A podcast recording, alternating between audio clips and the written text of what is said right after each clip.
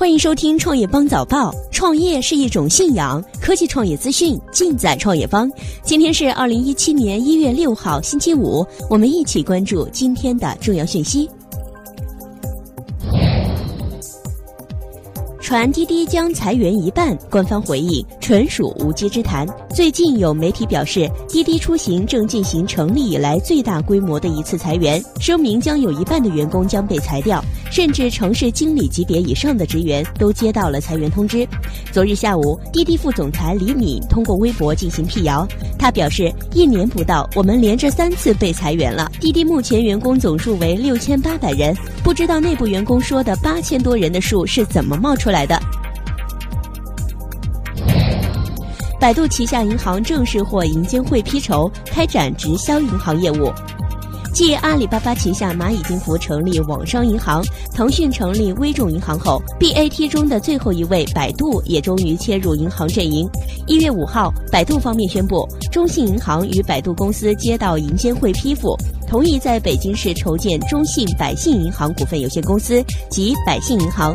据了解，百信银行将以独立法人形式开展直销银行业务，这是银监会探索部分业务板块和条线子公司制改革设想以来落地的创新试点方案。乐视手机再被追债，拖欠豪生电子超5000万元账款。新三板上市公司豪生电子昨日发布公告称，截至2017年1月3号，乐视手机共拖欠其账款共计人民币5174.44万元。目前，该公司就此案提交上海国际经济贸易仲裁委员会裁决。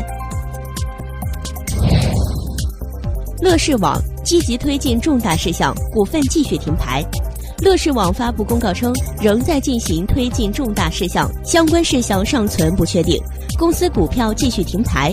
公告称，截至2016年12月28号，乐视网联合贾跃亭、乐视控股北京有限公司已与战略投资者签署了战略合作框架协议。本次重大事项涉及交易规模预计超过100亿元人民币。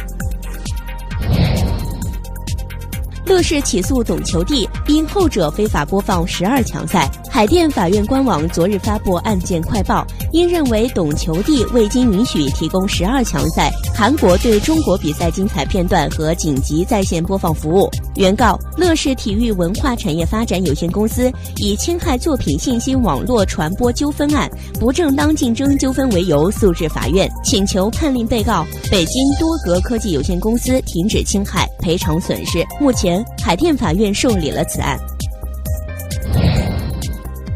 1月11号起，微信公众号赞赏资金将调整为7天后结算。微信公众平台发布公告称，从2017年1月11号起，公众号赞赏资金将调整为7天后结算。如果文章被删除，赞赏的钱也跟着没了。在7天内，赞赏资金由微信支付根据法律法规和相关协议代为保管。在结算周期内，若发现账号存在滥用赞赏功能等违规行为，平台能够及时冻结赞赏资金，保证赞赏用户的权益，提升赞赏资金的安全性。微信偷偷增加新功能，仅展示最近半年的朋友圈。三星4月发布 Galaxy S 8首批供货1000万部。特斯拉超级工厂开始量产锂电子电池，将用于 Model 3 等产品。特斯拉周三表示，该公司位于内华达州的超级工厂已经开始量产锂电子电池。这款圆柱形2170锂电池是特斯拉和松下共同设计的，将用于特斯拉储能产品和新款 Model 3轿车。长期以来，特斯拉与松下是电池领域的合作伙伴。京东将推出短语音付费产品京达。据悉，京东将于近期推出短语音付费产品京达。京达由提问者、答主、偷听者3种角色组成交易闭环。答主为自己设定提问价格，提问者需向答主先支付提问金额进行文字提问，答主选择有价值的问题进行短语音回答，回答后交易完成，答主收到提问者的付款。直逼金价，比特币创出历史新高1140美元。苹果又在中国被起诉了，对方索赔9个亿。一家名为 GPN1 的公司通过深圳中级法院对苹果发起诉讼，声称对方的 iPhone 和 iPad 产品侵犯了他们所持有的专利，并且索赔1.29亿美元，近9亿元人民币。这一数字创下中国内地关于侵权纠纷的最高索赔记录。11月手机销量榜，华为居首，小米跌出前10。根据第一手机界研究院近日公布数据，2016年11月，中国手机品牌销量 TOP 10分别是华为、vivo、OPPO、金立、苹果、三星、魅族、乐视、酷派和中兴。也就是说，华为、vivo 和 OPPO 依然占据前3名的宝座，只不过 vivo 和 OPPO 调换了位置，而国产厂商金立也在11月份成功超越苹果和三星2大巨头，排名第4。